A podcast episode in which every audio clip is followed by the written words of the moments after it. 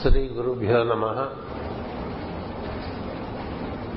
మనకి సరిగా ఒక గంట సమయం ప్రవచనానికి ఉన్నది.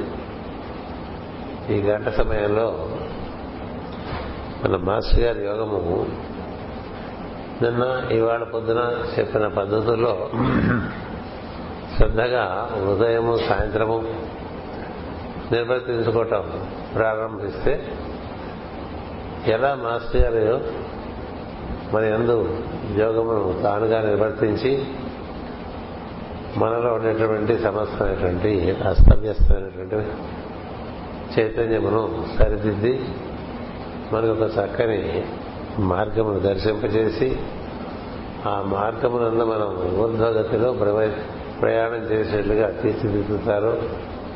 అందులో భాగంగా మనకి ప్రాణాయామ ప్రత్యాహార ధారణ ధ్యాన స్థితులు ఏ విధంగా సిద్ధిస్తాయో సమాధి కూడా అప్పుడప్పుడు ఎలా సిద్ధిస్తుందో అటుపైన క్రమంగా ఈ యోగం బాగా నిర్వర్తించుకుంటున్నప్పుడు ఈ శరీరం నుండి మరొక శరీరం నిర్మాణమై ఆ శరీరంలో మనం ప్రవేశించి ఆ శరీరం ఆధారంగా మనం దేహం నుంచి బయటికి వచ్చి కొన్ని కార్యక్రమాలు రాత్రిపూట కూడా నిర్వర్తించగలిగేటువంటి అవకాశం కలుగుతుందో ఏ విధంగా అలాంటి శరీరం కనుక మనకి అనుభూతమైతే ఈ రక్త మాంసాదులతో కూడిన శరీరం మనకి ఉన్నా లేకపోయినా పర్వాలేదనేటువంటి ఒక స్థైర్యము ధైర్యము కలుగుతాయో? ఇలాంటివన్నీ యోగంలో మనకి చాలా స్పష్టంగా మనకి అర్థమయ్యే రీతిలో మనకు అనుభూతినిస్తూ మాస్టర్ గారు నిర్వర్తిస్తూ ఉంటారు. దానికి ప్రధానంగా నేను ముందు చెప్పినట్లుగా మన రజస్తమస్సులు బాగా చక్కదిద్దబట్టడానికి ఉదయం ప్రార్థన సాయంత్రం ప్రార్థన మాత్రం క్రమం తప్పకుండా చేయాలి. తప్పదు. అది లేకపోతే అసలు ప్రవేశం లేదు. అది మరి ఆ విధంగా ఉదయం సాయంత్రము కాళ్ళు చేతులు కడుక్కుని నోరు పుక్కరించి కన్నులు మూసి కూర్చుంటే చాలు. స్నానం చేయాలి. అవన్నీ వెళ్ళలేవు ఎలా కూర్చున్నా పర్వాలేదు. భక్తిగా శ్రద్ధగా కన్నులు మూసుకుని ఒకసారి మనం మాస్టర్ గారి యొక్క రూపమును దర్శనం చేస్తూ వారు మన ఎందుకు ప్రసన్నమవుతున్నట్టుగా వారి చూపు మన మీద పడుతున్నట్టుగా భావన చేసి మాస్టర్ నమస్కారం మాస్టర్ శ్రీదేవి నమస్కారం మనకి ఇవ్వబడిన ప్రార్థన అది చేసి కన్నులు మూసుకుని కూర్చుంటే లోపల మనకి క్రమంగా ఒక విషయం తెలుస్తుంది. కదలికలు అనేటువంటి ప్రారంభమవుతాయి లోపల కదలికలు అంటే అంతఃకరణ శరీరంలో కదలికలు ఉంటాయి అది బహిష్కరణమైనటువంటి కదలికలు అంటే కాళ్ళు చేతులు కదలటం శరీరం కదలటం అటు ఇటు తిరిగిపోవటం ఆవలించడం ఇవన్నీ కూడా ఇది బాహ్యమైన చేష్టలుగా జరుగుతాయి. కానీ లోపల అంతకన్నా చాలా సున్నితమైన మార్పులు లోపల అంత మనస్సులో జరుగుతూ ఉంటాయి. దానికి గమనిక మనకు వచ్చినప్పుడు ఇంక కన్నులు తెరవలేదు. అలా ఎప్పుడైతే మనం అది గమనించడం మొదలు పెడతామో మాస్టర్ గారు మనం ఆ మహావాక్యాన్ని ఉచ్చరించగానే లోపల విధంగా కదలికలు నిర్వర్తిస్తూ వాటిని మనం గమనిస్తుంటే కన్నులు మూసుకుపోయి కన్నులు తెరవలేని పరిస్థితి వస్తుంది. ఈ కర్మేంద్రియములు అవి? మనం కదల్చాలన్నా కదల్చలేనటువంటి ఒక స్థితి వస్తుంది. ఇది నిశ్చలం అయిపోతుంది. ఈ బాహ్యమైనటువంటి ఈ మనసేంద్రియ శరీరములు నిశ్చలమైపోయి అంతరంగమందు కలిగి కదలికలు జరుగుతుంది అంతరంగమందుల కదలికలు నీకే తెలుసు తప్ప బయట వరకు తెలియదు. నిశ్చలంగా ఉంటావు మహా అయితే కాస్త ఇలా ఇలా ఇలా ఊగుతుంది శిరస్సు ఎప్పుడు నిటనిలుగా మెడ మీద నిలబడి ఉంటుంది. ఇలా పడిపోదు. ఇలా పడిపోదు. అలా పడిపోయేది అంటే నువ్వు నిద్రలోకి మగతలోకి వెళ్ళిపోయినట్లు లెక్క. అలా స్థిరంగా ఉంటుంది లోపలి కదలిక జరుగుతుంటే కనులు మూసుకుపోయి ఆ కదలికలు క్రమంగా ఒక ప్రసారాన్ని తీసుకొస్తుంది లోపల. అది ఫీబుల్ విద్యుత్ మనలో ప్రవహిస్తున్నట్టుగా తెలుస్తుంది.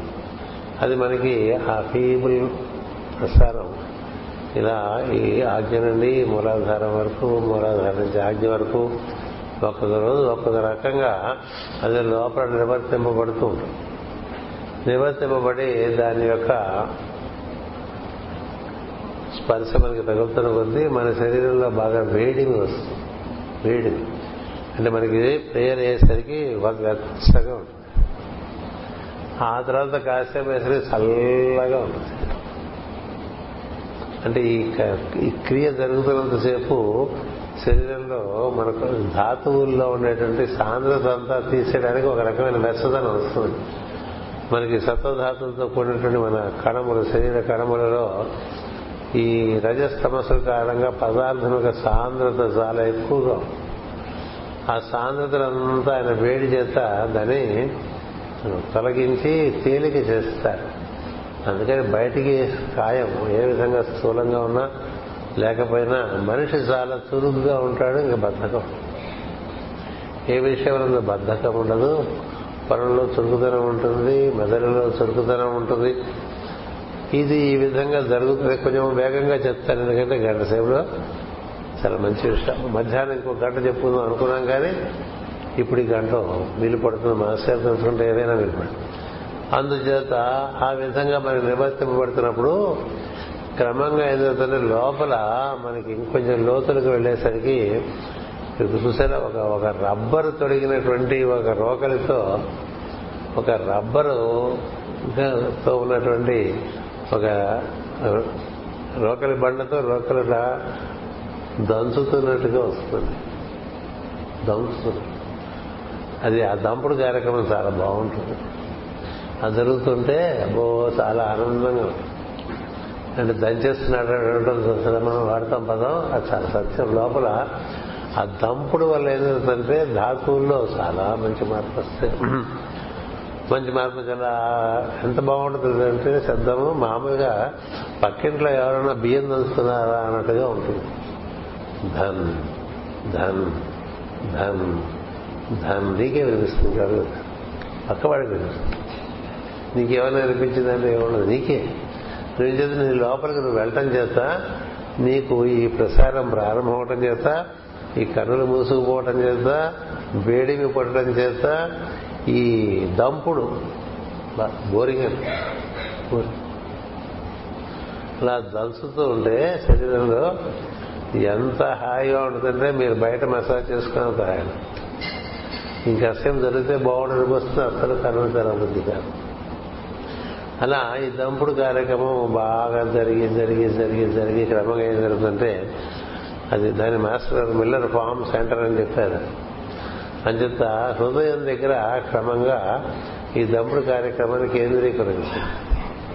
కేంద్రీకృతం చేసేసరికి నీ మనసు అక్కడ ఉండేటువంటి ఆ శ్వాసకి మనసుకి ఆధారం అంటే స్పందన మనందు ఈ దంపుడు బాగా జరుగుతున్నట్టుగా మనకి తెలుస్తుంది. ఎప్పుడైతే స్పందన మనందు ఉండే జరుగుతున్నటువంటి ఆ విచ్చుకోలు ముడుచుకోలు విచ్చుకోలు ముడుచుకోలు విచ్చుకోలు ముడుచుకోలు. దాని నీ మనసు లగ్నం అవుతుందో అప్పుడు నీకు ఇక ప్రేయర్ అంటే అత్యంత రుచిగా ఇంక మరి వదలవద్దు అది ఎంత బాగుంటుందంటే రాత్రిపూట కూడా పడుకున్నప్పుడు చేసుకుందాం అన్నట్టుగా. పగల మీరుంటే దీని ఎట్టి పరిస్థితులను మనకి అది మనం మిస్ కాకూడదు అనేటువంటి ఒక పద్ధతి వస్తుంది. అందుకని కూర్చోలా మనం అంత లోపలికి వెళ్ళేసరికి ఆ లోపల మనకి ఏం జరుగుతుందంటే ఈ శ్వాస చాలా ఉన్నదా లేదా అనంత ఫీపులేదు శ్వాస తగ్గిపోతున్న కొద్దా ఈ మనసు బాహ్యంగా తిరుగుతున్నటువంటి మనసులో ఉన్న ప్రజ్ఞ అంతరంగ మందు అంత మనసులో అది కూడా ఈ స్పందనంలో చేరిపోవటం చేత స్పందనమే మూలం మనసుకైనా శ్వాసకైనా. అక్కడే మనం దాని హృదయము అంటాం. ఈ రెండు ఎప్పుడైతే మిళితమైపోయి మన స్పందనం మాత్రమే మిగులుతుందో దాన్ని హృదయం అంటారు. హృదయం అంటే హృదయం. నేను ఇక్కడ ఉన్నాను అని అంటారు. నేను ఇక్కడ ఉన్నాను రా స్పష్టంగా అక్కడ మనలో ఉండేటువంటి ఈశ్వరుని యొక్క అస్తిత్వం మనం గుర్తించడం వీలుపడుతుంది. గుర్తుపెట్టుకుని మాస్టర్ గారు కార్యక్రమం చేయడమే తప్ప అప్పుడప్పుడు కనిపించడమే తప్ప అనునిత్యం అంతా కూర్చున్నట్టుగా ఉండదు. కానీ మనలో ఉన్న ఈశ్వర దర్శనం చేశారు. అది మాస్టర్ని కలవటం అంటే మనలో మాస్టర్. నేను ఇక్కడ ఉన్నాను నేను ఇక్కడ ఉన్నాను నేను ఇక్కడున్నాను అన్నట్టుగా ఆ స్పందన జరుగుతుంటే నీవు అక్కడే కూర్చుని ఉంటే అప్పుడు నీలో చాలా విషయములు సమన్వయింపబడతాయి.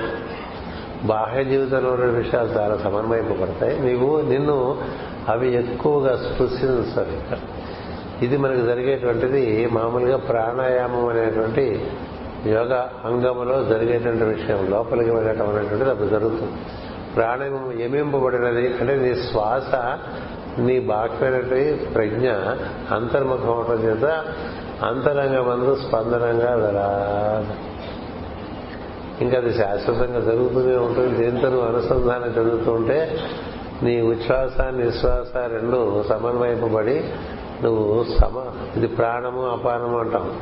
ఆ రెండు సమన్వయింపబడి సమానమైన ప్రాణం ఇది.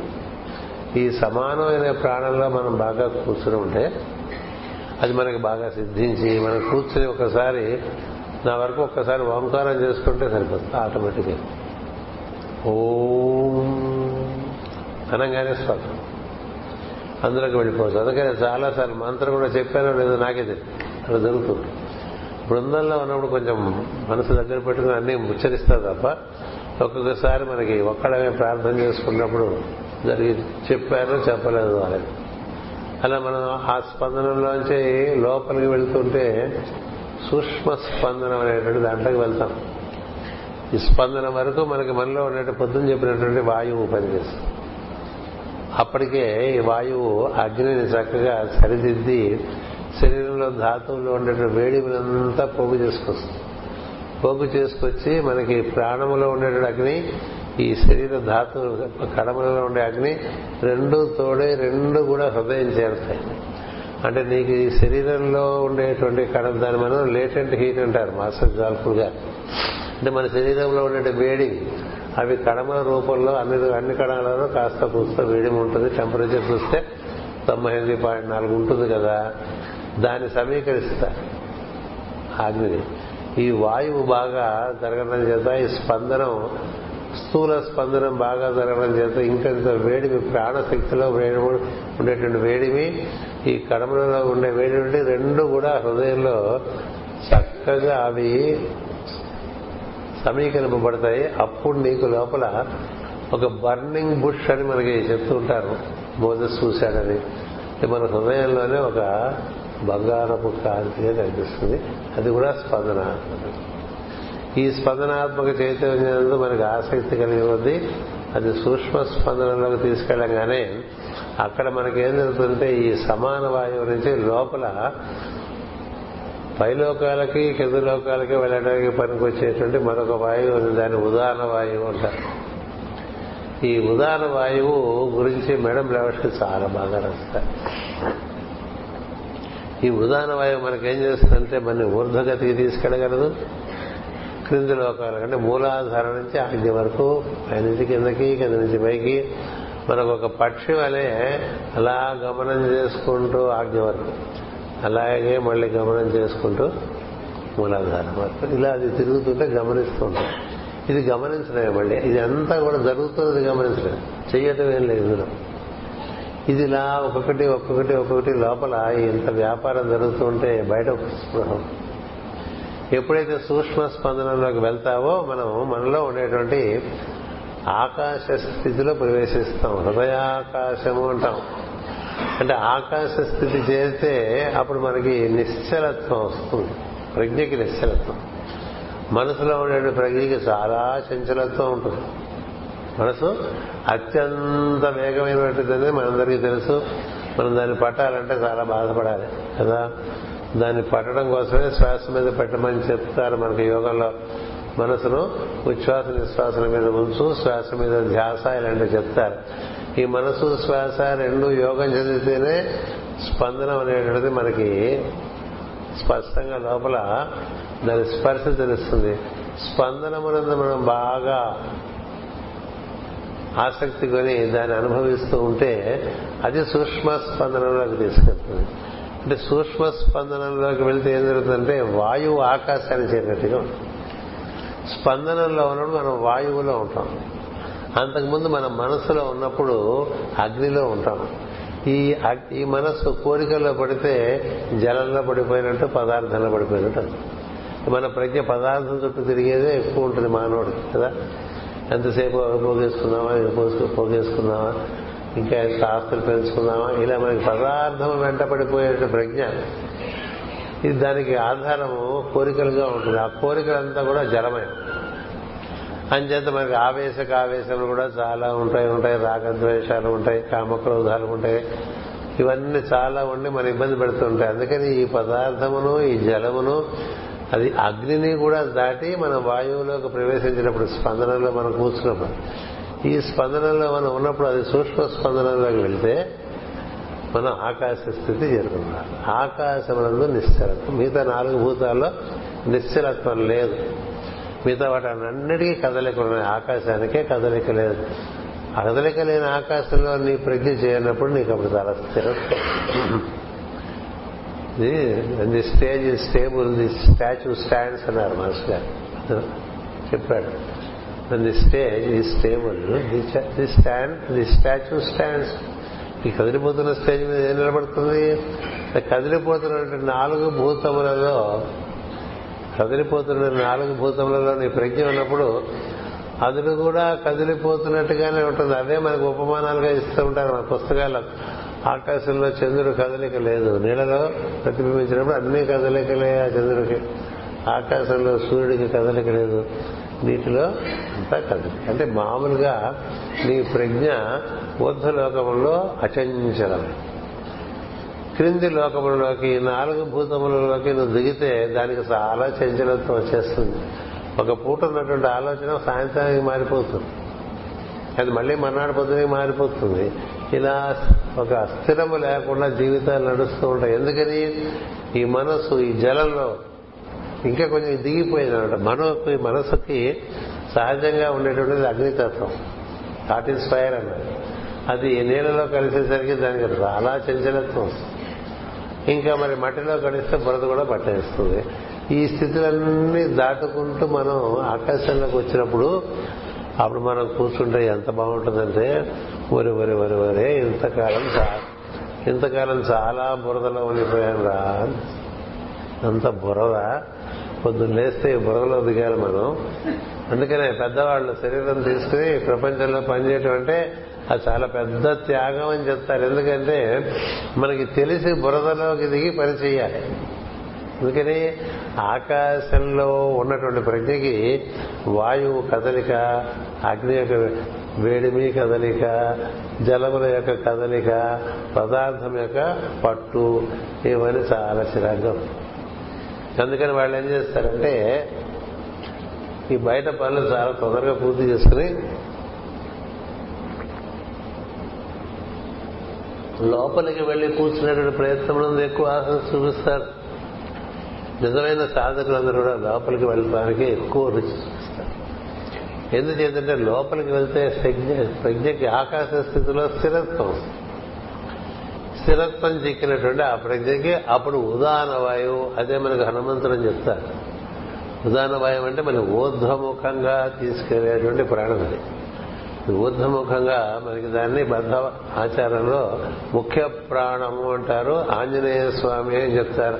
ఆంజనేయుడే కదా బందీకృతురాలైనటువంటి సీతమ్మను రాముడి దగ్గరికి చేర్చడానికి కృషి చేసినటువంటి వాడు. అలా మనకి ఉదాహరణ వాయువు అనేటువంటిది మనకి క్రమంగా ఊర్ధగతి తీసుకుంటాం ఈ ఆకాశంలో మూడు ఆకాశాలు ఉన్నాయి. ముందే చెప్తున్నాం మళ్ళీ తర్వాత అంతవరకు వస్తానో లేదో. ఇది హృదయాకాశము మనకు కనపడే ఆకాశము ఇక్కడ మనకి పాలభాగంలో మహదాకాశం శిరస్సు దగ్గర పైన పరాకాశం పరాకాశము మహదాకాశము ఆకాశము మూడు ఆకాశాలు. అందుచేత మనం ఇప్పుడు హృదయాకాశం చేరినప్పుడు చాలా నిశ్చలమైన స్థితి. ఆ నిశ్చలమైన స్థితిలో మనం కూర్చున్నప్పుడు ప్రేయర్ మనకి ఎంతసేపు దొరుకుతుంది మనకు తెలియదు. ఆ రోజు మనకు ఉండేటువంటి అనుగ్రహం బట్టి ఇదంతా నిర్వర్తిస్తారు మళ్ళీ. గొప్ప విషయం ఏంటంటే యోగంలో మనం నిర్వర్తించుకోమని చెప్తారు పతంజలి మనకి మాస్టర్ చెప్పి నేను నిర్వర్తిస్తాను నువ్వు చెప్పినట్టు కూర్చో. కూర్చో. కూర్చుంటే చాలు. కూర్చుంటే నిర్వహింపబడుతుంది. అది ఒక్కొక్కసారి తొంభై నిమిషాలైనా నిర్వహించకూడదు ఒక్కొక్కసారి దానికి మళ్ళీ లెక్కలు ఉన్నాయి. ఇరవై నాలుగు నలభై ఎనిమిది డెబ్బై రెండు తొంభై ఇలా రకరకాలుగా అందులో చాలా నిర్దిష్టంగా ఉంటాయి. జరిగినప్పుడు అలాగే జరుగుతాయి.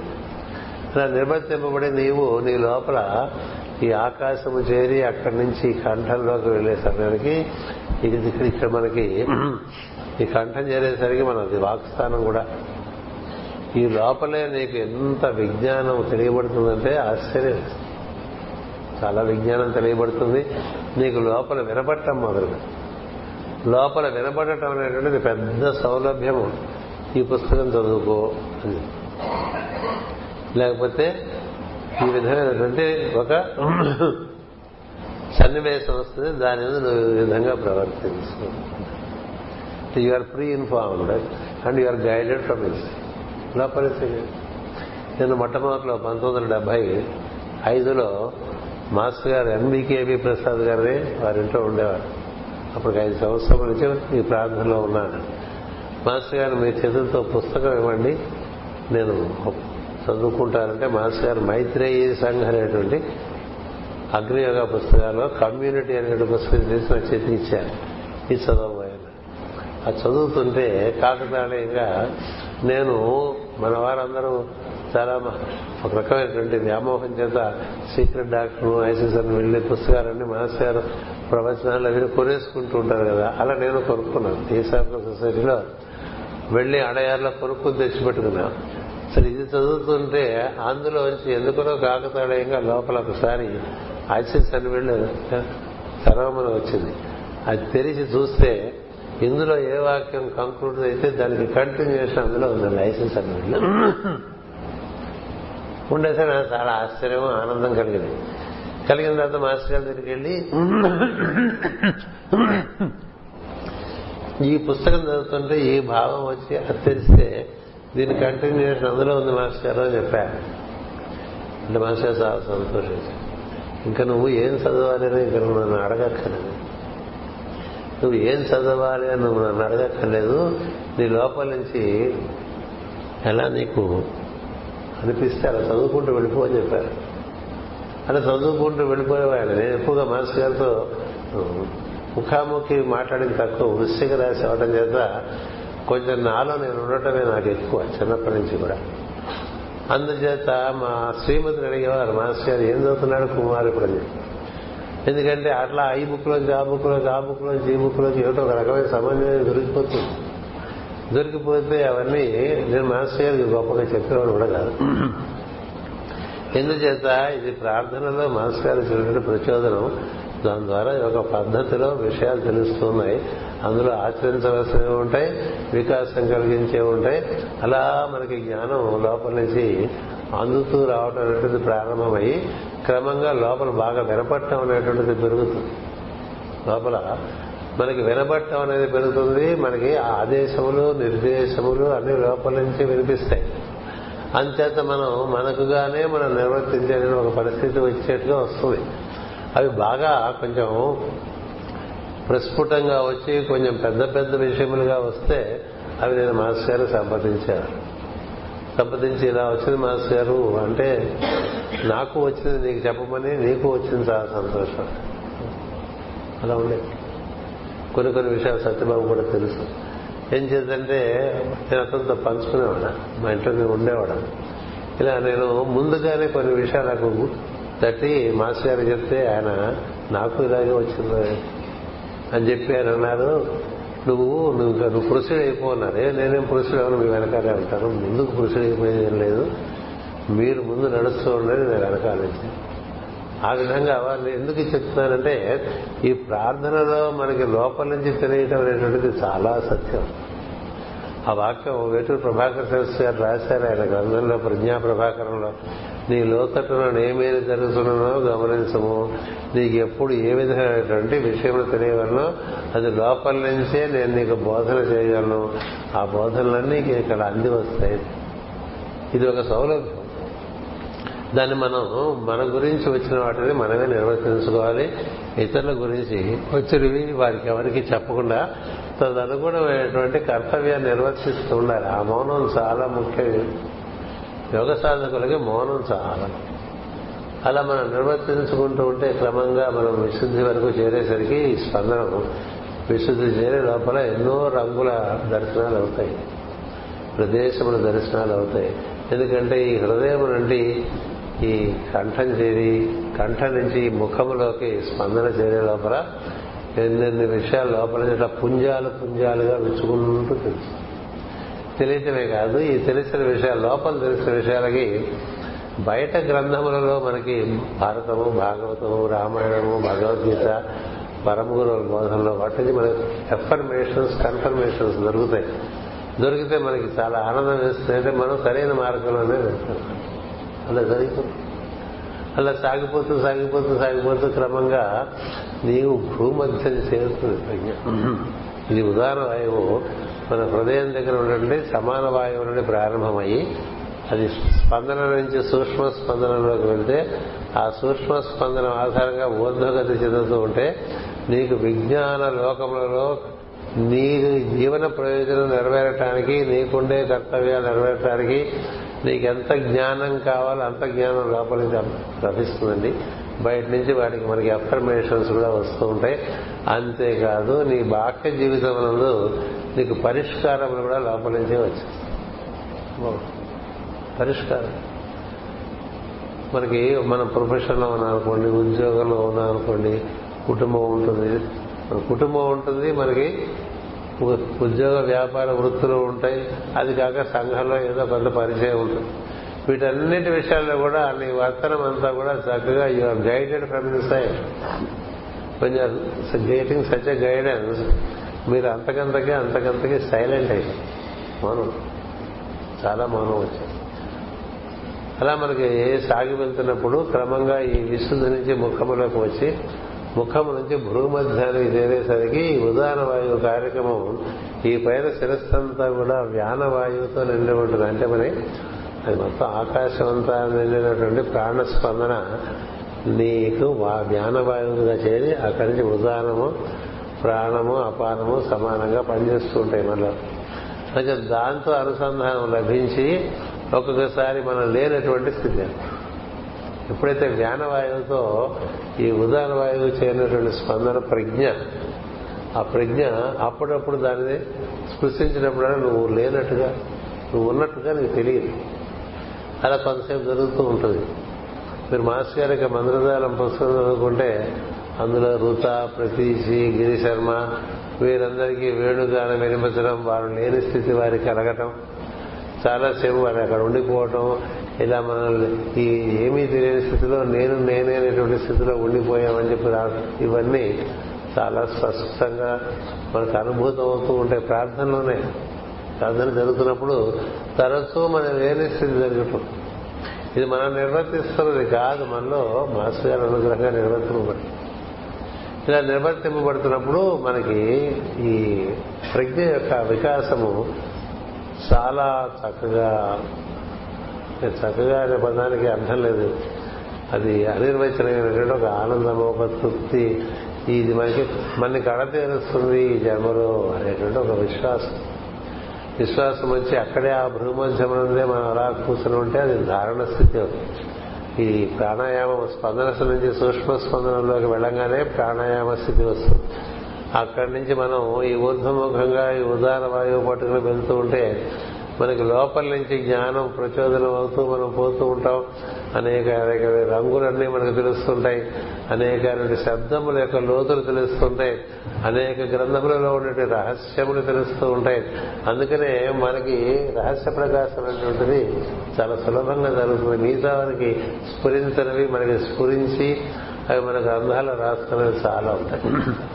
ఏం చేస్తే మన వివరణలో కూడా వచ్చేస్తే మనకి సంస్కృతం రాకపోయినా ఆ సంస్కృత పదాల్లో ఉండేటువంటి మూలమైనటువంటి అర్థం మనకి అలా ఒక ఒక ఏమంటారు ఒక ఫ్లాష్ లాగా గోచరిస్తుంది. అన్ని విషయాలు విష్ణు సహస్రనామం నువ్వు పండితుడే కాకల్లా ఏం చేస్తే ఒక విష్ణు సహస్రనామం మీద వ్యాఖ్యానం చేసి ఓ రామాయణం మీద వ్యాఖ్యానం చేసి ఓ భాగవతం మీద వ్యాఖ్యానం చేసి ఇవన్నీ ఇక్కడ ఈ ముఖము నుండి హృదయం వరకు నీ ప్రజ్ఞ అలా సంచారం చేస్తున్నప్పుడు నువ్వు విజ్ఞాన లోకాల్లో నువ్వు ఏ చేసినా అది రుజువు అంటే దానికి క్రమం తప్పకుండా ఇదివరకు ఋషులు చెప్పినట్టు మార్గం తప్పకుండా విపరీతమైన వ్యాఖ్యలు లేకుండా వికారం లేకుండా అట్లా వచ్చేస్తుంది. అది మనకి అంతకుముందు పెద్దలు చెప్పినవి. ఒక్కొక్కసారి మనం చూసినప్పుడు మరి మరి వారు చెప్పినవే మనము చెప్పామే అని తెలుస్తుంది. మనం అవి చదువుకోలే. అవి చదువుకోలేదు కానీ మనకి తెలిసిపోతుంది. అప్పుడు ఎంత ఆనందంగా ఉంటుందంటే మహాత్ములు ఎంతో తపస్సు చేసి సాధించిన విషయములు మనకి అంతర్ముఖంగా సద్గురు యొక్క అనుగ్రహంగా తెలుస్తూ ఉంటే నీకు ఆనందం పెరుగుతుంది. అంతేకాదు మాస్టర్ గారు ఇలా తెలిపినప్పుడల్లా కూడా మనకి దానికి సంబంధించిన బాధ్యత కూడా ఉండటం వల్ల తెలియపరుస్తూ ఉంటారు. మనకి ఎన్నో విషయాలు జ్యోతులు జ్యోతిషంలో ఉండే రహస్యంలో తెలిసినాయి. అంత మాత్రం చేత మనం జ్యోతిష శాస్త్రజ్ఞులు అనుకోకూడదు పండితులు అనుకోకూడదు. అలాగే ఎన్నోసార్లు హోమియో మందులు తడుతూ ఉంటాయి. అంత మాత్రం చేత మనం హోమియో వైద్యులు అనుకోకూడదు. మనం అనుకోవాల్సింది ఒకటే. నేను మాస్టర్ గారి మార్గంలో వారికి వాహికగా పరిపూర్ణంగా తయారై వారికి అందుబాటులో ఉండాలని తప్ప ఇంకేమీ ప్రత్యేకంగా మనకు అక్కర్లేదు. సొంత తెలివి కూడా ఉండదు. ఎందుకు? దానంతరం ఇది తెలుస్తున్నప్పుడు మనం ఆలోచించవలసిన అవసరం ఉండదు. ఎక్కువ ఆలోచన ఎవరు చేస్తారంటే పరిష్కారం దొరికేంత వరకు ఆలోచన చేస్తుంటారు. నీకు సరాసరి లోపల నుంచి పరిష్కారం వస్తుంటే నువ్వు ఆలోచించవలసినటువంటి శ్రమ బాగా తగ్గి. ఇలా చాలా సాగుతూ ఉంటుంది. సాగుతూ ఉంటే క్రమంగా ముఖం నుంచి భ్రూమధ్యం చేరే లోపల కొన్ని పాత విషయాలన్నీ కూడా మనకి అంత ఎప్పుడో మర్చిపోయినవి మనకి గుర్తు చేస్తారు చాలా అద్భుతంగా అంటే మనకి చిన్నతనంలో కొన్ని కొన్ని ఘటనలు జరుగుతాయి. అవి మనకుగా మనకి అప్పుడు దాని యొక్క విలువ తెలియదు కానీ మళ్ళీ వెనక్కి ఫ్లాష్ బ్యాక్ వేసి చూపించినట్టుగా చూపిస్తారు. ఓహో అప్పుడు అలా జరగబట్టి ఇప్పుడు ఇలా వచ్చావు అలాంటి సందర్భాలు ఉంటాయి. ఎంత దూరం తీసుకెళ్తారంటే చాలా ఆశ్చర్యంగా ఉంటుంది అందులో. ఒక్కటి చెప్తా నేను. నాకు పదమూడేళ్ళ వయసులో నలభై రోజుల పాటు జ్వరం వచ్చింది. నలభై రోజులు ఉంటాడా పోతాడా అనేది ఉంది అప్పుడు ఇతను జాతకంలో ఇతను పదమూడేళ్ళు నుండి పద్నాలుగు ఏళ్ళు వచ్చేటప్పుడు పోయే అవకాశం ఉందని జాతకంలో మా నాన్నగారికి చెప్పారు. మారక స్థితి అంటారు. నాకు అప్పుడు నలభై రోజులు జ్వరం ఈ నలభై రోజుల జ్వరంలో ముఖంలో కాంతి తగ్గలేదండి. రోజు పొద్దున్నే నిద్ర లేవగానే ఇంత జ్వరంలోనూ ఎవరో ఒక అయ్యరు ఒక లుంగి ఈ కాలిమండల పై కట్టుకుని ఒక కేవలం ఒక లుంగియే కట్టుకుని సంధ్యం ఉండేది చిన్న గడ్డ ఉండేది. ఒక చేతిలో ఒక ప్లేట్లో ఇడ్లీ ఒక ప్లేట్లో ఒక జగ్గుడు సాంబారు తీసుకొచ్చి నాకు ఇస్తున్నట్టు నేను దాన్ని రోజు రెండు ఇడ్లీ సాంబార్ తింటున్నట్టుగా నాకు అనుభూతుంది. మొదట్లో అది ఏదో అనుకునేవాడిని. తర్వాత క్రమంగా అది బాగుంది అనిపించింది. ఎందుకంటే మనకు అసలే జ్వరం ఏం తినడానికి ఏం లేదు. ఓ రెండు ఇడ్లీ సాంబార్ తింటున్నట్టుగా ఒక అనుభూతి అలా రోజు దానికోసం ఎదురు చూస్తుండేవాడి అందుకని జ్వరం ఎంత వచ్చి ఎంత తీవ్రంగా ఉండి ఎన్నాళ్ళకి తగ్గకపోయినా ఆ ముక్కల్లో వర్షిస్తారు తగ్గక చివరికి నలభై రెండు రోజులు అయిన తర్వాత అంతవరకు టైఫాయిడ్ ట్రీట్మెంట్ ఇచ్చిన వాళ్ళు మలేరియా ట్రీట్మెంట్ ఇది మలేరియా అని డిసైడ్ చేసి ట్రీట్మెంట్ ఇస్తే మూడు రోజులు తగ్గింది ఇది మా బాగా గుర్తుంటుంది ఎందుకంటే నలభై రోజులు లంకనాలు చేసిన వాడికి జీవితంతో గుర్తుంటుంది కదా. అది క్రమంగా నాకు ఒక ముప్పై ఏళ్ళ సాధన అయిన తర్వాత ఒకరోజు మాస్ గారు ఆ సినిమా లాంటి చూపించి అయ్యారు నేనే రాని నీకు రోజు ఇడ్లీ సాంబార్ ఇచ్చింది నేనే చూపిస్తే ఆ రోజు ఒళ్ళు పురకరించింది అసలు ఆనందానికి చాలా. మనకి ముందు తెలియదు చాలా విషయం. ఎందుకంటే మనకి తెలిసి మనం మాస్టర్ సివి గారి యోగంలో చేరామని మనం అనుకున్నాం కన్నా ముందు నుంచే మనం మనకి గురుస్పర్శ గురువు మన వెంట ఎప్పటి నుంచో నడుస్తాం మనకి తెలిసేసరికి సమయం పట్టచ్చు అందుచేత ఇలా పాత విషయాలన్నీ తెలియపరుస్తా. అంతేకాదు తల్లి గర్భంలో ఉన్నప్పుడు ఏం జరిగిందో కూడా తెలియదు. వివరాలు చెప్పను ఇంకా. అప్పుడు ఒకటి చెప్పారు ఇలా ఎన్నెన్ని పాత పాత విషయాల్లో తన ప్రమేయం ఉన్నదో తెలుసు. తన ప్రభావం చూపిస్తారు నీకు వెనక్కి వెళ్ళటం అనేది జరుగుతుంది. పూర్వజన్మ కూడా ఒకటి రెండు సినిమాల్లాగా నీకు కనిపించేటువంటి పరిస్థితి తీసుకొస్తారు. మాస్టర్ గారు సామాన్యమైనది కాదు యోగం. నీకు అలాగే నువ్వు కార్యక్రమం మీద ఉన్నప్పుడు నీకు చేయవలసిన పిల్లల విషయములన్నీ ముందుగానే గోచరిస్తాయి. నీకు అంతకన్నా ఏం కాదు. No surprise for you. ఎందుకని? నీకుగా అప్పటికప్పుడు చూస్తే నీకు కొంత అయోమయం అవుతావు అనేటువంటి ఒక పరిస్థితి ఉంటే అది ముందుగానే దర్శనం చేయిస్తా. ముందుగానే మనకి బోధనలు కొత్త కొత్త బృందాల్లోకి వెళ్ళి ఎక్కడెక్కడో మనం మాట్లాడుతూ ఉంటాం. ముందుగానే అంటే ఎంత ముందుగా అంటే ప్రార్థనలో చెప్పేస్తారు. ప్రవచనంలో ఏం చెప్పాలో? ప్రార్థనలో. ప్రవచనం ఏం చెప్పాలో చెప్పేస్తారు. అలాగే ఎన్ని వ్యాఖ్యానాలు చేయొచ్చు రాతలు రాయొచ్చు ఏమైనా చేయొచ్చు. క్రమంగా నీ జీవితంలో మాస్టర్ గారు ఆ విధంగా తన కేవలం తన సాన్నిధ్యం చేత ఎన్నో రకములుగా మనకి ఈ విధమైన మార్పులు తీసుకొచ్చి మన దాని మీద స్థిరపరుస్తారు. ఇంతకుముందు ఈ ప్రార్థన అందుచేత అలాంటి ప్రార్థన మనకి ప్రారంభ దశలోనే కొంచెం ఇబ్బందిగా ఉంటుంది. ఎందుకంటే మొదటి కొండే కష్టం తిరుపతి ఎక్కట మిగతా కొండలు అంత కష్టంగా ఉండదు ఎందుకంటే బయట నుంచి లోపలికి రావాలి కదా. బాగా బయట ఉండడం అలవాటు పడిపోయిన ప్రజ్ఞకి లోపలికి వెళ్ళాలంటే రకరకాలుగా సాకులు చెప్తుంది రకరకాలుగా తప్పించుకుందామని చూస్తూ ఉంటుంది. అది ఒక్కటి. ఆ మొదటి కొండ బాగా ఎక్కేస్తే తిరుపతి కొండ ఎక్కిన వాళ్ళందరికీ తెలుస్తుంది. ఇది ఈ మొట్టమొదటి కొండ ఎక్కేస్తే మిగతా అంతా సాగస్తారు. అలాగా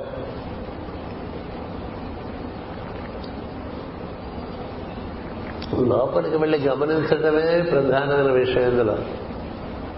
గమనించడం మిగతావన్నీ చూస్తారా? పాట సినిమా చూపిస్తామా అనే పాట చూస్తారా?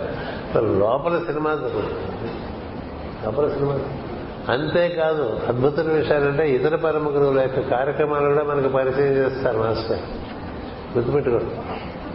అందుచేతనే మన నుంచి ఇతర పరమ గురువులు కూడా వారి వారి కార్యక్రమాలను కూడా తెలుసుకున్నట్టుగా ఉంటుంది. ఎందుచేత? మాస్టర్ గారు ఒక యోగంలో ఒక ప్రధాన ఆశయం ఏంటంటే పరమ గురువులకు వాహికలను ఏర్పరచుట. తను తయారు చేసి వాళ్ళకి అప్పచెప్పడం. ఇప్పుడు మన మాస్టర్ కూడా చేశారు కార్యక్రమాలు. అది చాలా సత్యంగా జరుగుతుంది. వారి యొక్క బోధనలు మనకు పరిచయం చేస్తారు. అంతేకాదు వారి కార్యక్రమాలు కూడా మనం నిర్వర్తించేట్లుగా తీర్చిదిద్దుతారు. ఆ తర్వాత ఆ పరమ గురువులతో మనకి సాన్నిధ్యము దర్శన సంభాషణాదులు కూడా జరిగేటువంటి అవకాశం వస్తుంది. అప్పుడు మనకి ఏం తెలుస్తుందంటే ఒకే ఒక తత్వం ఇది రకాలుగా పనిచేస్తుందని తెలిసి మనకు ఉండేటువంటి పరిమితులన్నీ కాదు ఈ మొత్తం జరుగుతున్న ఆయనంటూ తనగా దర్శనం ఇచ్చేటువంటిది చాలా తక్కువగా ఎన్ని దర్శనాలైనా తానుగా దర్శనం చాలా తక్కువ. ఏం చేద్దంటే తాను ఇదంతా వ్యాప్తి చెందిన ఇవ్వటం చేత ఎప్పుడో అరుదుగా మనకి ఒక దర్శనమైనటువంటి భ్రమ కలుగుతుంది. కానీ అనేక అనేకమైన విషయములు నీ అందు నీకు భాష్యింపజేసి నేను చాలా సమర్థుడిగా తీర్చిదిద్దా తీర్చిదిద్ది నీకుండేటువంటి గ్రహముల యొక్క పరిమితిని కూడా క్రమంగా తీసి అది మాస్ గారి యోగంలో చాలా పెద్ద విషయం. ఈ మామూలుగా మనం చేతక చక్రాలు చూసుకుని దానికి లొంగిపోతూ ఉంటాం వశపడిపోతూ ఉంటాం అలాగే జరుగుతుంది అనుకుంటాం అలా ఉండదు. ఎందుకంటే తక్కువ పొద్దున నిన్న ఎప్పుడు పొద్దున చెప్పే తక్కువేమి మనకు రాముడు ఒక్కడుండు వరకు అని అలాగే ఈ గోపబాలురంతా శ్రీకృష్ణుడుతో పాటు అలా మనాల్లో తిరుగుతున్నప్పుడు ఆవులను మేపుకుంటూ ఎదురుగుండా పెద్ద పావు నోరు తెలుసుకుని కృష్ణుని మింగటానికి రెడీగా ఉంటే కృష్ణుడు ముందు వెళ్తుంటే ఈ వీళ్ళు కూడా చూసి అది పావు అయితే మనకేమిటి ఇంకోటి అయితే మనకేమిటి కృష్ణుడు పదహారు పదాలు అందరూ వెళ్ళిపోతారు. అలా మనకి పాము అంటే మనకు ఉండేటువంటి బంధమే కదా? అలాంటి బంధముల నుంచి మనకు ఈ స్థాన సులభంగా నేనున్నాను కదా ఎందుకంటే గ్రహములకు అడ్జస్ట్మెంట్స్ ఇచ్చినవారు మాస్టర్ గారు అలా చెప్తే ఆ రోజుల్లో కొంతమంది ఆయనకి ఏదో తేడా పడ్డది అనుకున్నారు కానీ సత్యం ఆయన మొత్తం భూగోళం నుండి గురువులందరికీ కూడా కార్యక్రమాన్ని తాను వాహికగా అందించారు తాను అందించాననేటువంటి అహంకారం లేదు. ఏం చేద్దంటే దిగి వచ్చిన ప్రజ్ఞ చాలా పెద్దదై ఉండటం చేత అది భూమి మీద అందరికీ సంబంధించింది అవడం చేత అది భూమిని దురుద్దామనేటువంటి విషయంలో ఐదు వేల సంవత్సరాలుగా ఈ భూమి మీద ఎంతో మంది మహాత్ములు కృషి చేస్తున్నప్పుడు వారందరూ దాన్ని గమనించి వారి మాస్టర్ గారి ద్వారా అందుకున్నటువంటి సన్నివేశం. అందుకనే ఒక చోట మాస్టర్ గారు మాస్టర్ జార్కుల్ గారు చోట రాస్తారు. Avatar of synthesis is Christ to Christ అన్నారు. మైత్రేయుడికే మైత్రేయుడు అంతటి ఒక ప్రజ్ఞ భూమి మీదకి దిగి వచ్చింది అన్నట్టు అందుకని సమకాలికంగా రాసేశారు. అంటే మాస్టర్ గారు పంతొమ్మిది వందల ఇరవై రెండులో వెళ్ళిపోయారు పంతొమ్మిది వందల పంతొమ్మిది నుంచే జ్వాలాకూరు మహర్షి గారి పుస్తకాలు చాలా విషయాలు వీటి గురించి రాయటం. అందుకనే మనందరికీ కూడా ఏం జరుగుతుందంటే మనం ఇటు పూర్వపీఠికగా మేడం బ్లావేస్ట్ ఇచ్చిన జ్ఞానం మనకి లభిస్తూ ఉంటుంది. ఉత్తర పరమ పరమగురు జ్వాలాకూరు ఇచ్చినట్టు జ్ఞానం లభిస్తూ ఉంటుంది యోగంలో. అంతేకాకుండా భారత భాగవత రామాయణాది భగవద్గీత గ్రంథములు ఉపనిషత్తుల్లో ఉన్నది విలువైన విషయములన్నీ కూడా మనకి చాలా సులభంగా అర్థమైపోతాయి. అది ఎలా విలుపడుతుందండి మామూలుగా మనం చూసుకుంటే ఇప్పుడు నేనే చూసుకున్నాను కదా ఒక అకౌంటెంట్కి ఇన్ని విషయాలు ఎట్లా తెలుస్తాయి? ఒక అకౌంటెంట్కి ఇన్ని విషయాలు ఎట్లా తెలుస్తాయి? ఒక అకౌంటెంట్ ఇలా ప్రపంచం అంతా తిరిగి ఇన్ని విషయాలు ఎన్ని చోట్ల ఎన్ని రకాలుగా బోధన చేయడం ఎలా వినపడుతుంది? ఒక అకౌంటెంట్కి అలా మనకి కూర్చుని రాసుకుంటే దానందరూ అదే వరవడిగా లేఖనం జరిగిపోయి ఎన్నెన్నో గ్రంథాలు బయటకు వచ్చేసినా మనకి తెలియదు ఎన్నో వస్తాయో తెలియదు. వీటి మీద మన కర్తృత్వం లేదు. మనకల్లా ఒకటే తెలుసు. The more you go deep into the energy which is provided by the master ఈ will open you to the whole universe మొత్తం విశ్వమునే నీకు పరిచయం చేసేటువంటి మహత్తరమైన విషయము. ఆ దిగి వచ్చిన చైతన్యం. అందుకనే నీకు మీకు నిన్న పొద్దున నువ్వు సాయంత్రం మాట్లాడినప్పుడు మనం మన reference is always to the energy that has descended and we are grateful to the primary vehicle through which it has come to the earth master CVV అక్కడి నుంచి మాస్టర్ ఎంఎన్ అక్కడి నుంచి మాస్టర్ ఈకే అందుకని ఈ వాహికలన్నీ ఏ చైతన్యమును మన భూమి మీద ప్రవేశపెట్టాయో ఆ చైతన్యం అది విశ్వ చైతన్యము. అది నిత్య నూతనంగా మనలో త్వరితగతిని పరిణామం తీసుకురావడానికి దిగి వచ్చింది. అంచేత మాస్టర్ నమస్కారం అన్నప్పుడు దానికి మన రెఫరెన్స్ దానికి అందుకని ఈ మాస్టర్ నమస్కారం అనేది చాలా ముఖ్యం. మధ్య మధ్యలో అలా అంటూ ఉండటం అనేటువంటిది యోగంలో మనకి మాస్టర్ సివివి గారి దగ్గర నుంచి వచ్చింది చిట్ట చివరిలో మాస్టర్ గారు సిబివి గారు తన నామం నీకు చేర్చమని చెప్పి ఆ ఎనర్జీ చెప్పడం వల్లే చేర్చారు. అలాగే ఎంఎన్ వచ్చింది అలాగే ఈకే వచ్చింది. ఇది ఏ వచ్చినా అవన్నీ వాహికలు. చైతన్యం అది. అందరి నుంచి అదే పనిచేస్తోంది అది మాస్టర్ మాస్టర్ మాస్టర్ మాస్టర్ అంటే అది విశ్వాత్మ చైతన్యం.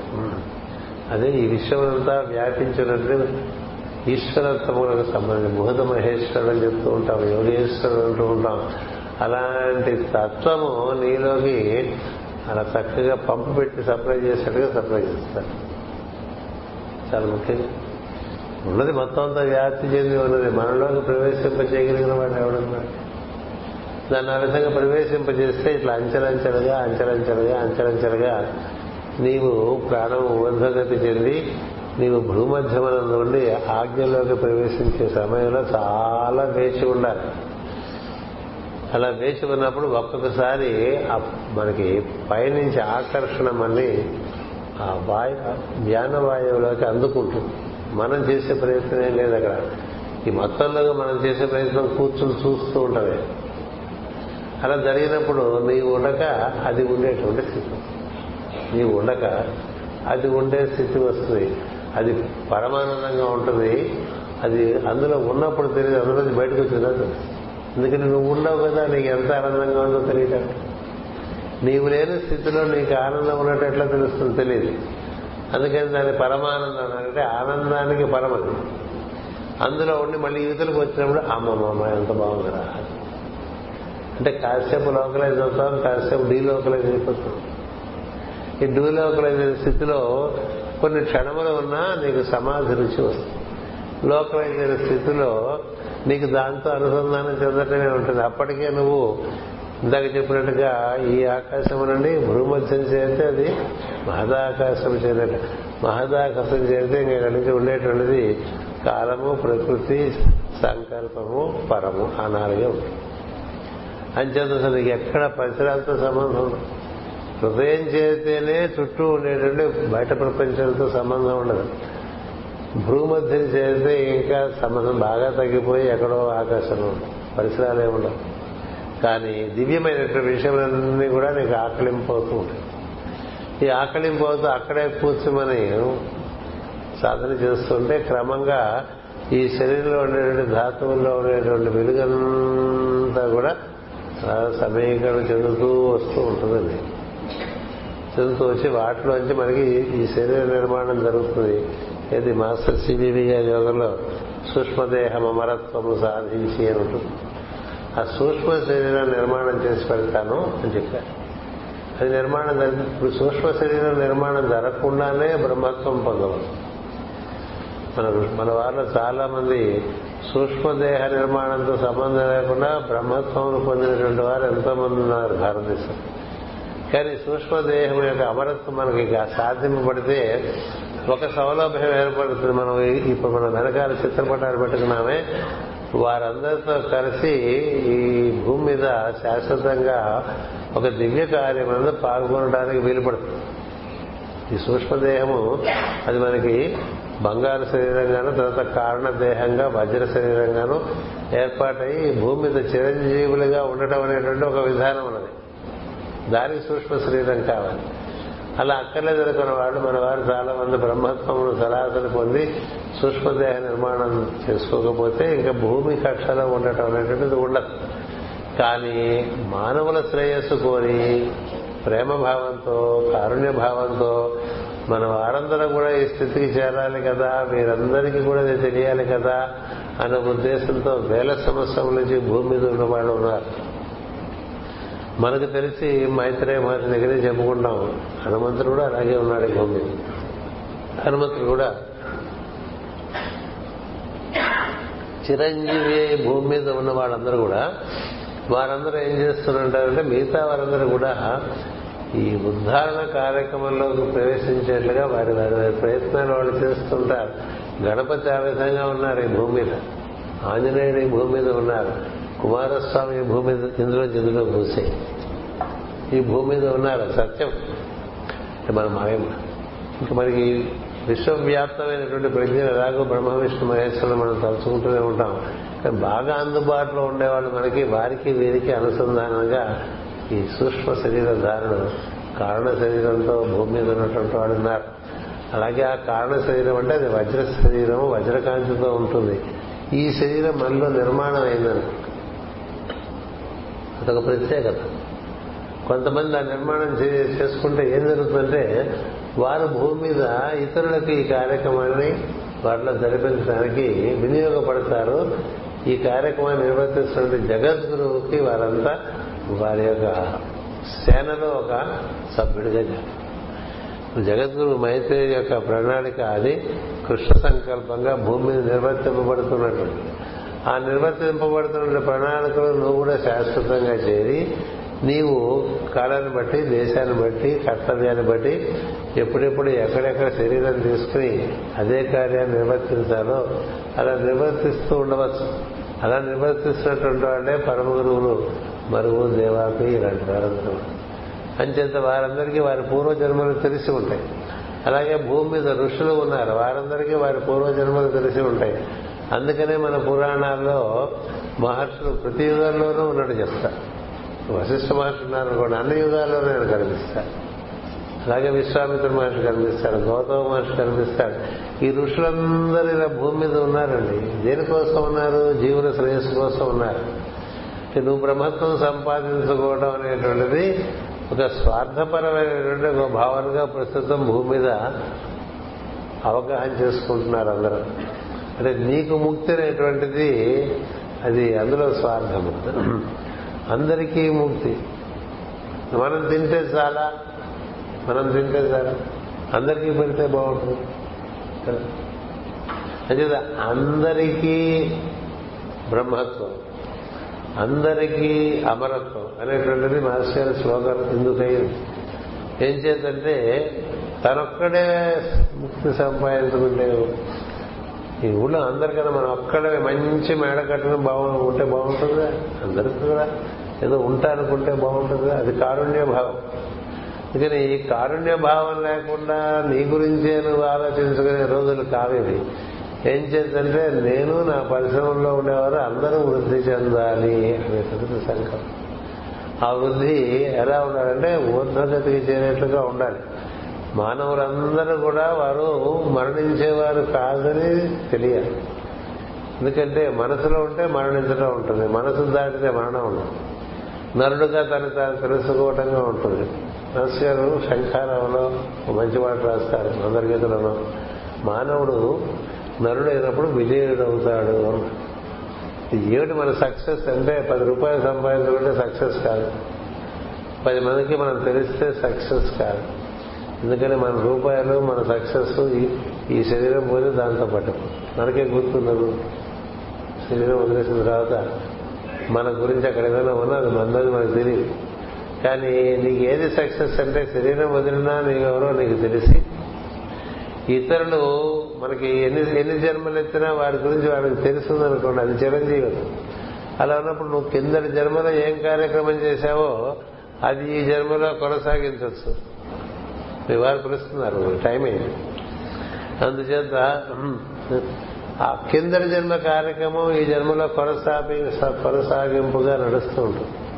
అది ఒక ప్రధాన కార్యక్రమం. అందుకని తనకొక్కడి గురించి ఆలోచించడం కాదు అందరి గురించి అనే ఉద్దేశంతోనే ఈ బృంద జీవనాలు ఈ బృందాలు ఈ groups group prayers group service group enlightenment and group progress ఇలా ఉంటుంది అందువల్ల మనకి ఈ అంటే దాదాపు మనకి చెప్పాక ఇంకొక పది నిమిషాలు పూర్తి చేసేస్తాం.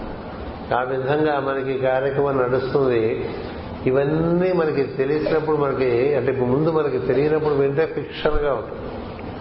అవి మనకి తెలుస్తున్న కొద్దీ మనకి లోపల ఆనందం బాగా ఉరకలు వేస్తుంటుంది. ఈ దీనికన్నా ఇంక మిగతా అన్నీ ఎందుకు నువ్వు ఈ భూమి మీద ఒక శాశ్వతమైనటువంటి ప్రణాళికలో నువ్వు భాగంగా చేరతావన్నది అది ఇచ్చేంత ఆత్మ తృప్తి ఇంక దేనిలోనూ లేదు. దేనిలో రాదు ఇందాక పొద్దున శివశంకర్ మాట్లాడుతూ చెప్పాడు నాకు ఈ దేని మీద నమ్మకం లేదురా పరమ గురువు అక్కడి మీద నమ్మకం ఎందుకని? అంటే ఆయన ఆయనకి మామూలుగా చిన్నతనంలోనే గాయత్రి దర్శనమైంది గాయత్రి దర్శనం ఏంటంటే బాలభాగంలో వెలుగు విపరీతమైన దర్శనమై అది తనతో మాట్లాడటం మొదలుపెట్టిన స్థితి. అలాంటి వ్యక్తిని ఈ కార్యక్రమంలోకి ఈ విధంగా నియమ నియామకం చేసింది మాస్టర్ సిబిరి అంటే వ్యక్తిగతంగా మనం తరించడం ఒకటి మనకి కలిగినటువంటి అనుభూతిని ఆధారం చేసుకుని మనం శాశ్వతమైనటువంటి దివ్య ప్రణాళికలో భాగంగా చేరడం మరొక విషయం. అందుచేత సివివి గారు అందుకుని మాస్టర్ గారిని వారిని ఒక దివ్య ప్రణాళికలో భాగంగా చర్చించారు దాన్ని వరల్డ్ గుడ్ విల్ అంటారు. World goodwill. చేరిస్తే అవుతుంది ఈ భూమి ఉన్నంతకాలం ఈ భూమి మీద పరమ గురువుల ప్రణాళిక ఉన్నంతకాలం ఇలా ఈ విధంగా తరించిన వారందరూ కూడా ఆ కార్యక్రమంలో భాగంగా సత్సంకల్పములను భూమి నిర్వర్తింపజేస్తూ అందరి చేత ధర్మాన్ని ఆచరించేటువంటి పద్ధతిలో వారికి ప్రేరణ ఇస్తూ వారి జీవితాలు సరిదిద్దేట్టుగా రకరకాలుగా పనిచేస్తుంటారు. కేవలం అందరూ గురువులే కాకల. అందరూ బోధలే చేయక్కల. వారి కార్యక్రమం ద్వారా వారు పది మందికి ఉదాహరణ కలిగిస్తుంటారు. వారి చేతనలో సంస్కారం పట్టుకొస్తూ ఉంటారు అట్లా అన్ని రంగాల్లోనూ పరమ గురువుల యొక్క అనుయాయులు ఉన్నారు. రాజకీయంలో ఉన్నారు. ఆర్థిక రంగంలో ఉన్నారు. సాంఘిక రంగంలో ఉన్నారు. విద్యా రంగంలో ఉన్నారు. ఈ జ్ఞానపరమైన రంగంలో ఉన్నారు. ఇట్లా పది రకమైన రంగాల్లో ఈ పరమ గురువు అనుయాయులు ఈ మానవ జాతి ఉద్ధారణ కోసం ప్రయత్నం చేస్తున్నారని. అందులో కొంతమందికి వారు ఇంతకుముందు ఏమిటో వాళ్ళకి తెలుసు. మనం కూడా అలా చేరామనుకోండి అందులో. చేరితే ఈ క్రిందటి జన్మలో మనం ఏం చేశామో అది మరు జన్మలో దాన్ని కొనసాగించవచ్చు. దాన్ని కంటిన్యూటీ ఆఫ్ పర్పస్ అంటారు. కంటిన్యూటీ ఆఫ్ కాన్షియస్నెస్ అంటారు. లేకపోతే ఏం జరుగుతుంది? మనం కిందసారి ఏం చేసామో తెలియదు మళ్ళీ ఇప్పుడు అన్ని దేవుడు ఆడుకుంటూ ఉంటాయి కదా? ఇప్పుడు నిన్నేం చెప్పాము పొద్దునేం చెప్పాము గుర్తుంటే దాన్ని కొనసాగింపుగా ఇప్పుడు చెప్పుకుంటాం. నిన్న చెప్పింది రాత్రి పడుకోగానే మర్చిపోయాం అనుకోండి. మళ్ళీ వాళ్ళు అదే చెప్పుకుంటాం. మళ్ళీ వాళ్ళు రాత్రి పడుకున్న తర్వాత మళ్ళీ మర్చిపోతాం. మళ్ళీ అదే చెప్పుకుంటాం. అందుకే చెప్పినవే చెప్పుకుంటూ చేసినవే చేసుకుంటూ చెరువిత చెరవడులైన వారికి చచ్చర పుట్టునే అంటే భాగవతంలో పద్యం.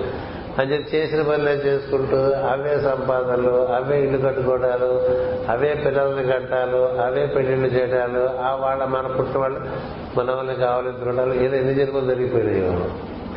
ఎప్పుడది? ఎన్నిసార్లు అవే దోశలు ఇల్లు తిన్నాము.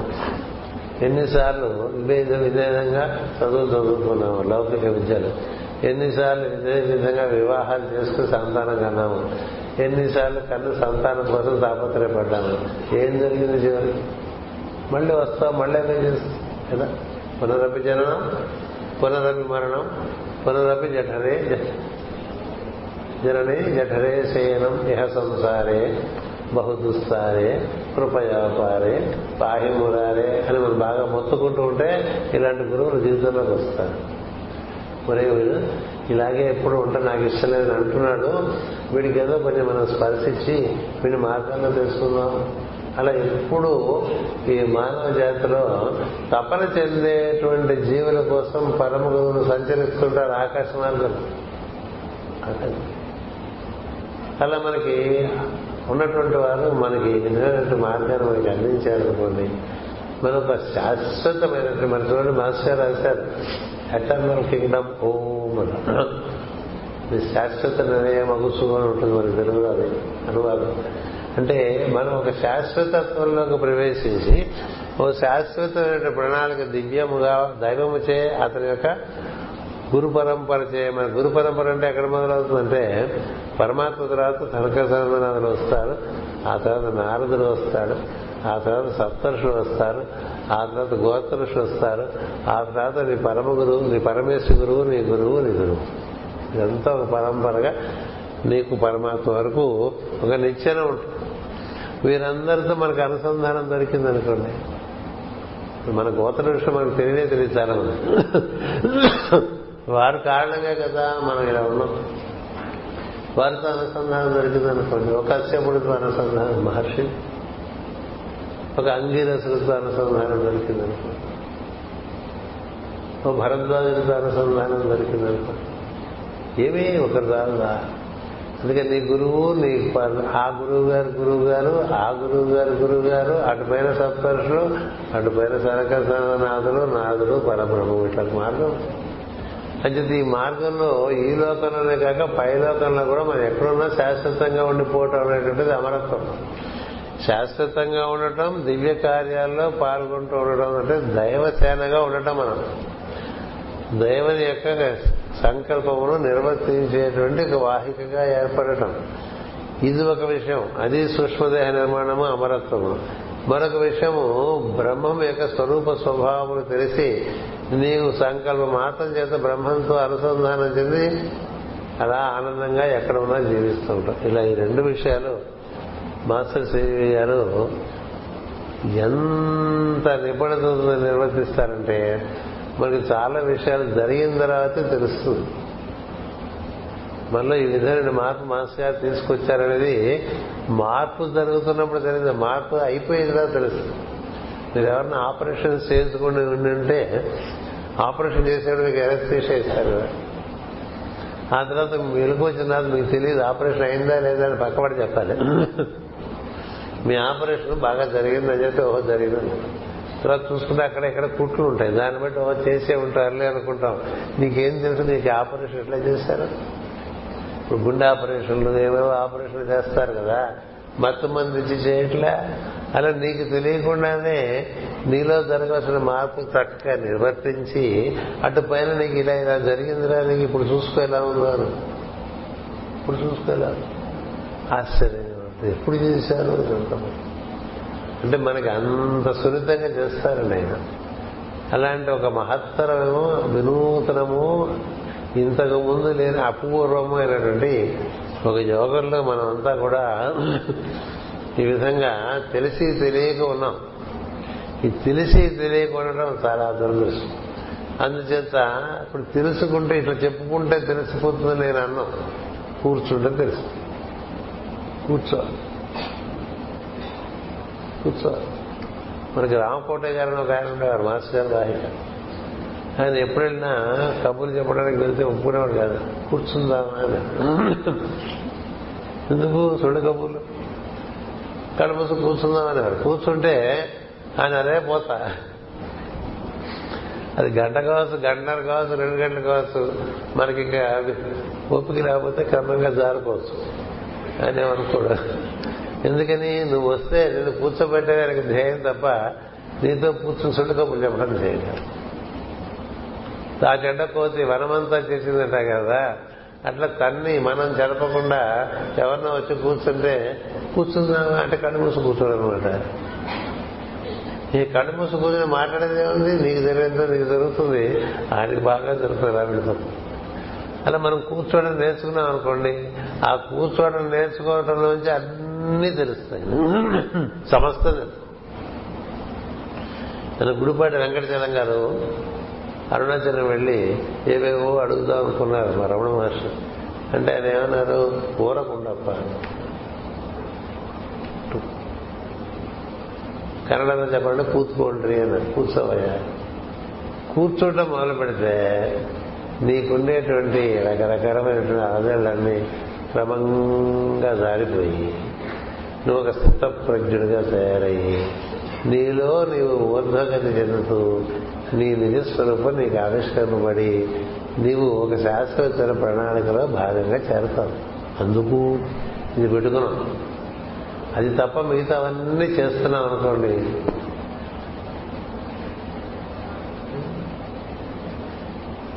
అప్పుడు మనకి మరు జన్మ ఉన్నదో లేదో ఇలాంటి పాటలన్నీ పాడుకుంటూ ఉండాలి. ఉంటే మనం ఏమైపోతామో ఇలాంటివన్నీ వస్తాయి కదా. ఎందుకంటే నిర్దిష్టంగా నీ పై జన్మను కూడా నువ్వు ఏ విధంగా కావాలంటే ఆ విధంగా ఏర్పాటు చేసినట్టు ఏర్పాటు చేశారు కదా. నువ్వు ఇప్పుడు ఇప్పుడు ఇంత కార్యక్రమం ఏదో చేశావు తెలిసి చేశావు. పై జన్మలో దీనికి కొనసాగింపు ఉండద్దు? ఉండాలా? కొనసాగింపు ఉండాలంటే ఎక్కడ పుట్టాలి? ఎవరికి పుట్టాలి? ఇలాంటివి కూడా ఉన్నాయి యోగంలో. అంటే నీకు అంత ప్రజ్ఞా పాఠవములు యోగంలోంచి లభిస్తూ ఉంటాయి. అందుచేత ఈ యోగం ఒక విశిష్టత పరిపూర్ణంగా చెప్పడానికి లేదు. దేనివల్ల మనం ఈ స్థితికి బ్రహ్మ బ్రహ్మము తర్వాత శాశ్వతత్వము. బ్రహ్మమైన వాడు శాశ్వతుడే కానీ ఒక శాశ్వతమైన కార్యక్రమంలో కూడా ఉండటం అనేటువంటిది రెండుగా ఇచ్చారు ఆయన. అందుకనే అందరికీ అమరత్వం అందరికీ బ్రహ్మత్వం. నేను ఇవ్వటానికి వచ్చాను అనేటువంటిది ధీమాగా ఆయన సాటింపు వేయించారు. అలాంటి యోగంలో మనం ప్రవేశించాం కాబట్టి మన ఓపిక కొద్దీ మనకుండే స్ఫూర్తి బట్టి ఆసక్తి బట్టి దాన్ని నిర్వర్తించుకుంటూ ఉందాం చేసుకున్న వారికి చేసుకున్నంత మహాదేవ స్వస్తి ప్రజాభ్య పరిపాలయంతాం. న్యాయేన మార్గేణ మహీమహేషా గోబ్రాహ్మణేభ్య సమమస్తు నిత్యం లోకా సమస్త సుఖినో భవంతు లోకా సమస్త సుఖినో భవంతు లోకా సమస్త సుఖినో భవంతు ఓం శాంతి శాంతి శాంతి